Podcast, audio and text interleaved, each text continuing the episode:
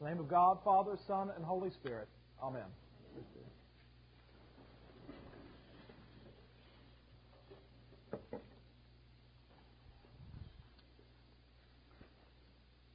Uh, tonight we hear from 2 Samuel, and it's always nice to know that cedar paneling never goes out of style. Um, it's, it's been around for a while. Um, but uh, here we have uh, David, uh, a man after God's own heart, who uh, has just, the best way to put it is he's on a real spiritual high. Um, he is experiencing uh, a personal revival in his own life. What has happened is the Philistines had carried away the ark. And uh, David had established, just established, Jerusalem. This was going to be the city of David. And the kingdom of Tyre, the king specifically, had sent cedar to the city of David, which we know as Jerusalem, to build a house for David. And that's where David set up shop there in Jerusalem, establishing his new kingdom. And on top of that, uh, they win a victory over the Philistines using just a small amount of men, and they carry the ark, which is a whole other story in, its, in and of itself, uh, back to Jerusalem. And uh, there, David is thinking, uh, life is good. Uh, life is really great. Uh, I'm in fellowship with the Lord. things are going well, but not really all that well, because when they bring the ark into Jerusalem, David sees it, and he goes running out to meet it, and he dances before the ark of the Lord naked. And his wife sees it, and she is not impressed.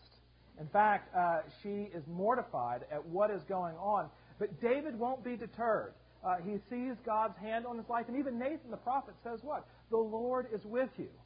Uh, by all external appearances, God is blessing David and his uh, ministry as king of Israel. They're giving them great military victories. Uh, David has established Jerusalem. It's, it's a time of joy. The ark has come back, and there David is, sitting in this wonderful new home, and he says, I've got it. I have my next uh, checklist thing to do. Uh, here I am dwelling in a beautiful home of cedar. Uh, I will build some place to house the Ark of the Covenant. Now, the Ark, you'll remember, has the Ten Commandments in it uh, and uh, a couple other things, uh, and it has been brought back, and it is where the presence of God is.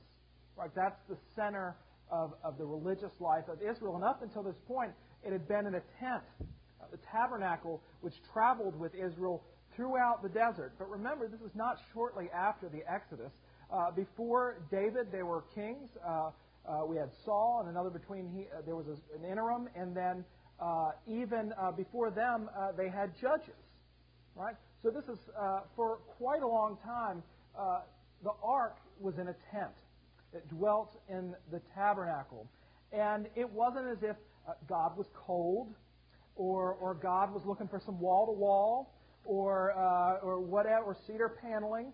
Uh, it was just David thought this is a wonderful way to honor the Lord to build a beautiful structure to house the Ark of the Covenant. But God says no. God says that's not what I want. Now it's not a bad idea.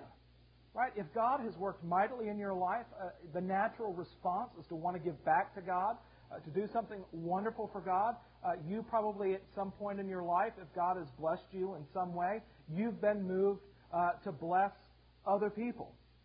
And in and of itself, it's not a bad thing. And so God is not chastising David for wanting to build a house for the ark. In and of itself, that's fine. But there's actually something deeper going on. And this must have really perplexed Nathan and David because, again, outwardly, this seems like a really great idea. Right?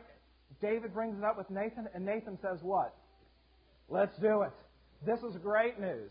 You know, finally, I don't have to worry about the tent. We can, you know, we can have a nice established place, and it will establish things even more because we have this new city. It's going to be great, and now we'll have a center for worship uh, and no longer a tent.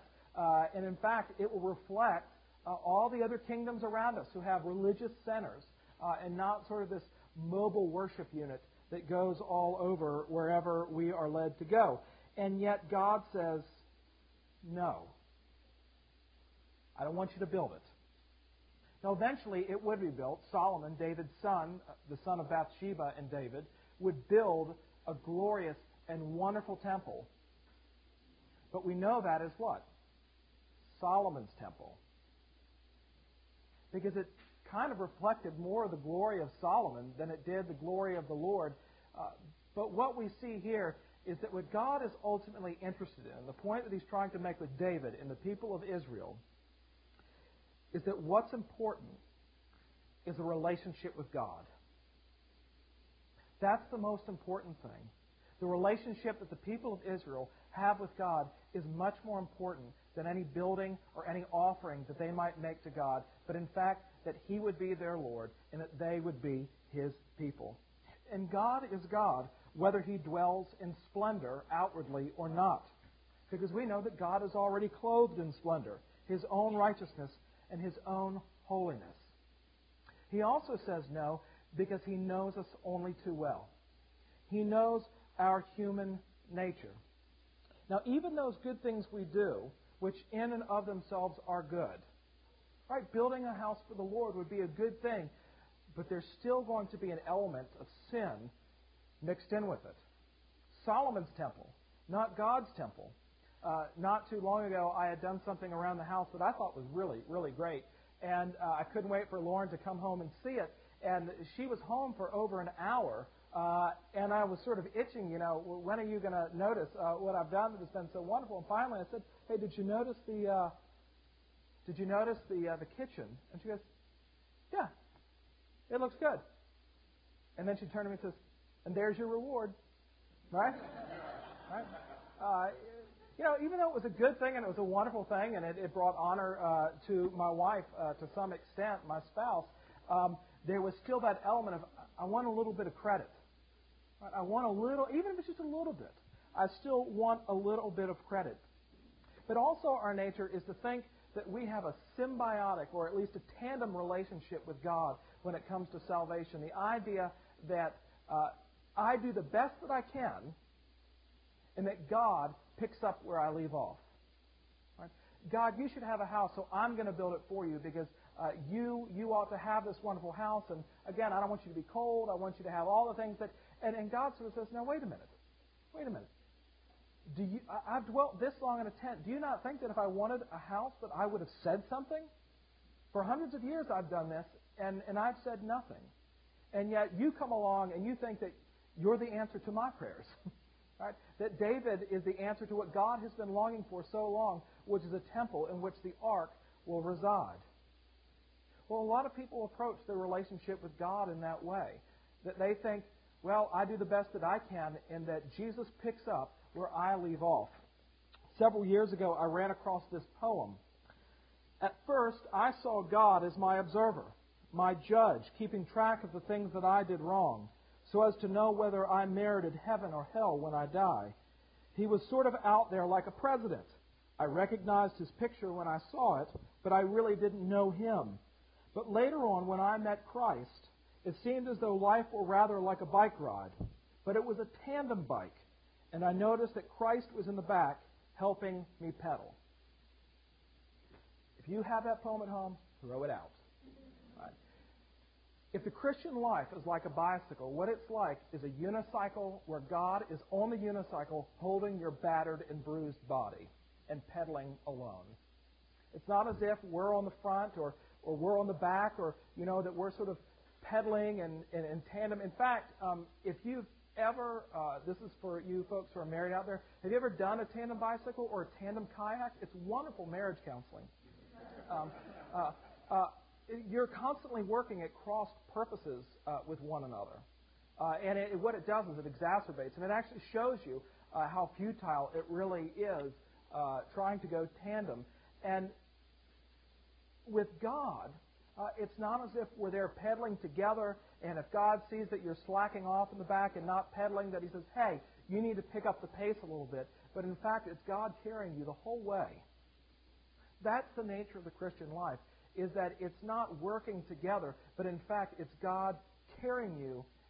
And if anything is to happen, God actually works through you. That is the Christian life.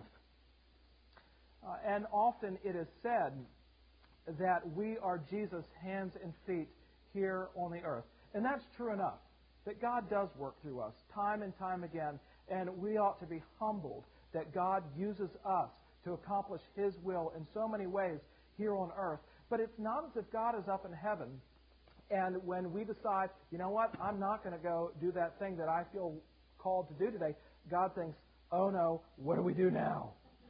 Right? Well, if Andrew's not on board, we're sunk. Right? Uh, that's not what God is thinking, but God, uh, in His infinite and gracious love for us, and by the power of the Holy Spirit, actually works through us to accomplish that which is His will. But that which He does through us is often the hidden work of God. Right? Jesus says that when you do good works, the left hand ought not to know what the right hand is doing. Otherwise, otherwise, it's like me cleaning up the kitchen with Lauren.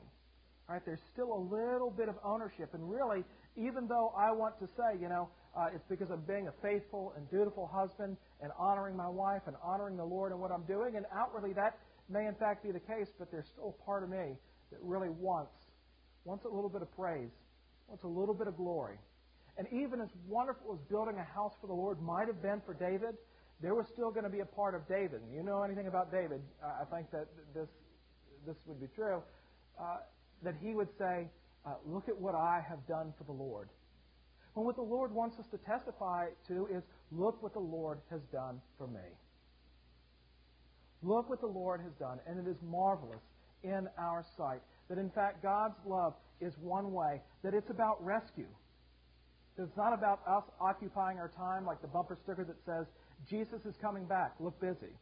Right? It is about actually receiving God's mercy and grace toward us.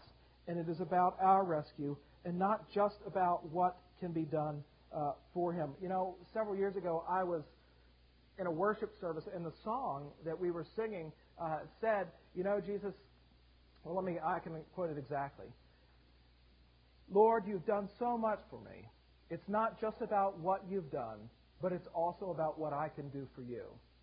And at that point, I thought, this is the end of my life. I might actually die. Uh, and when I saw it, you know, what it did is it encouraged me to be a little self righteous. It encouraged me to think, you know what, if I don't feel that my relationship with the Lord is going very well, then I just got to start doing something. I got to start doing all those good things. In some sense, it was almost like I'd become a Christian Hindu, right? I had a karma list set up, and I had this. Ba- I've got a bad list. That's not the hard thing to keep. Uh, but as long as I did enough good things to outweigh the bad, I would be okay. Uh, when in fact, uh, the cross, as Martin Luther said, uh, not only attacks the bad parts of us, the sin, what we consider sinful, but the cross also attacks that which we think is good. Anything, good or bad, uh, anything that we think that will help establish our relationship in Jesus Christ, that will maintain it, and that that will give us some sort of security, uh, is bound to fail, is bound to be destructive, is bound to allow us to hang our hats on something that is fleeting and is of little value uh, in the long run. And so,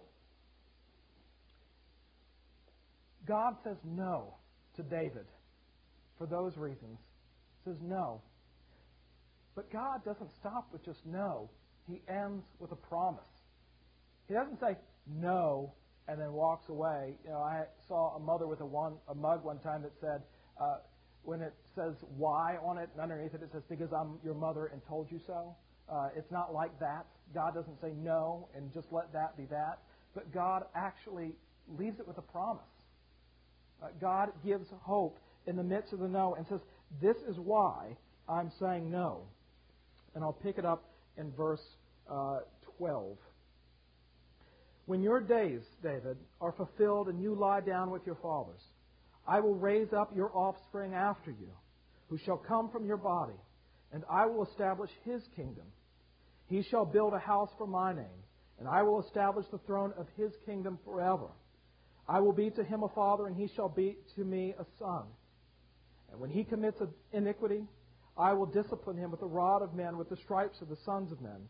But my steadfast love will not depart from him, as I took it from Saul, whom I put away before you. And your house and your kingdom shall be made sure forever before me. Your throne shall be established forever. In accordance with all these words, in accordance with all this vision, Nathan spoke to David. Well, what is the promise? That one day one would come whose kingdom would be established forever. And his house would be what? Not built of uh, bricks uh, and stone uh, and mortar and what building materials. It, it wouldn't be that kind. But in fact, it would be the church. That he would establish that, that God himself, his Holy Spirit, would dwell in you and me. That we are the legacy that is left by the power of the Holy Spirit. That God himself would come and dwell among us. His kingdom would be established forever, and he would make his home in us. That is the promise, and that God would get all of the glory for that. And as St. Paul says in Corinthians, that we are but jars of clay who have this treasure that is hidden within us. You know what? More often than not, I feel like a cracked pot. I can identify with what St. Paul is saying. And yet, that's whom God chooses to dwell in. Uh, you and me, his sons and daughters, heirs of his eternal kingdom, which will have no end. And so, even though our propensity is to set up uh, temples and to establish trophies and, and achievements and to build merit, uh, God says, that's not what I'm interested in. In fact, what I have for you is a promise that my grace is sufficient for you.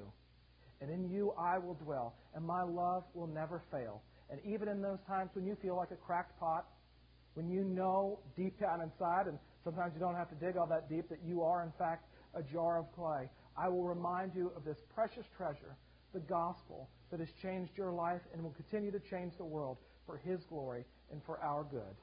And so tonight we're going to sing uh, in the offertory uh, a wonderful hymn that I think uh, says it all. Uh, you know, oftentimes when I come to a worship service, um, I like to sing songs that are true about where I am in life. Uh, and God often meets me there. And a, an old hymn that has come up uh, lately in my life is the hymn Jesus Paid It All. I hear the Savior say, Thy strength indeed is small. Child of weakness, watch and pray. Find in me thine all in all. Jesus paid it all. All to him I owe. Sin had left a crimson stain. He washed it white as snow. Lord, now indeed I find thy power and thine alone can change the leper's spots and melt the heart of stone. And when before the throne I stand in him complete, Jesus died my soul to save, my lips shall still repeat. Oh, praise the one who paid my debt and raised this life up from the dead. Jesus paid it all. All to him I owe. Let us pray. Lord Jesus, uh, our hearts do cry out to serve you, and you use us, uh, broken vessels, to serve you here in this world, uh, to further your kingdom. But Lord, uh, you ultimately desire a broken and contrite heart.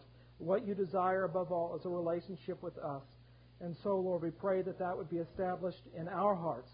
And Lord, that we would rest in the knowledge that all is well because of what you have done for us uh, through the cross.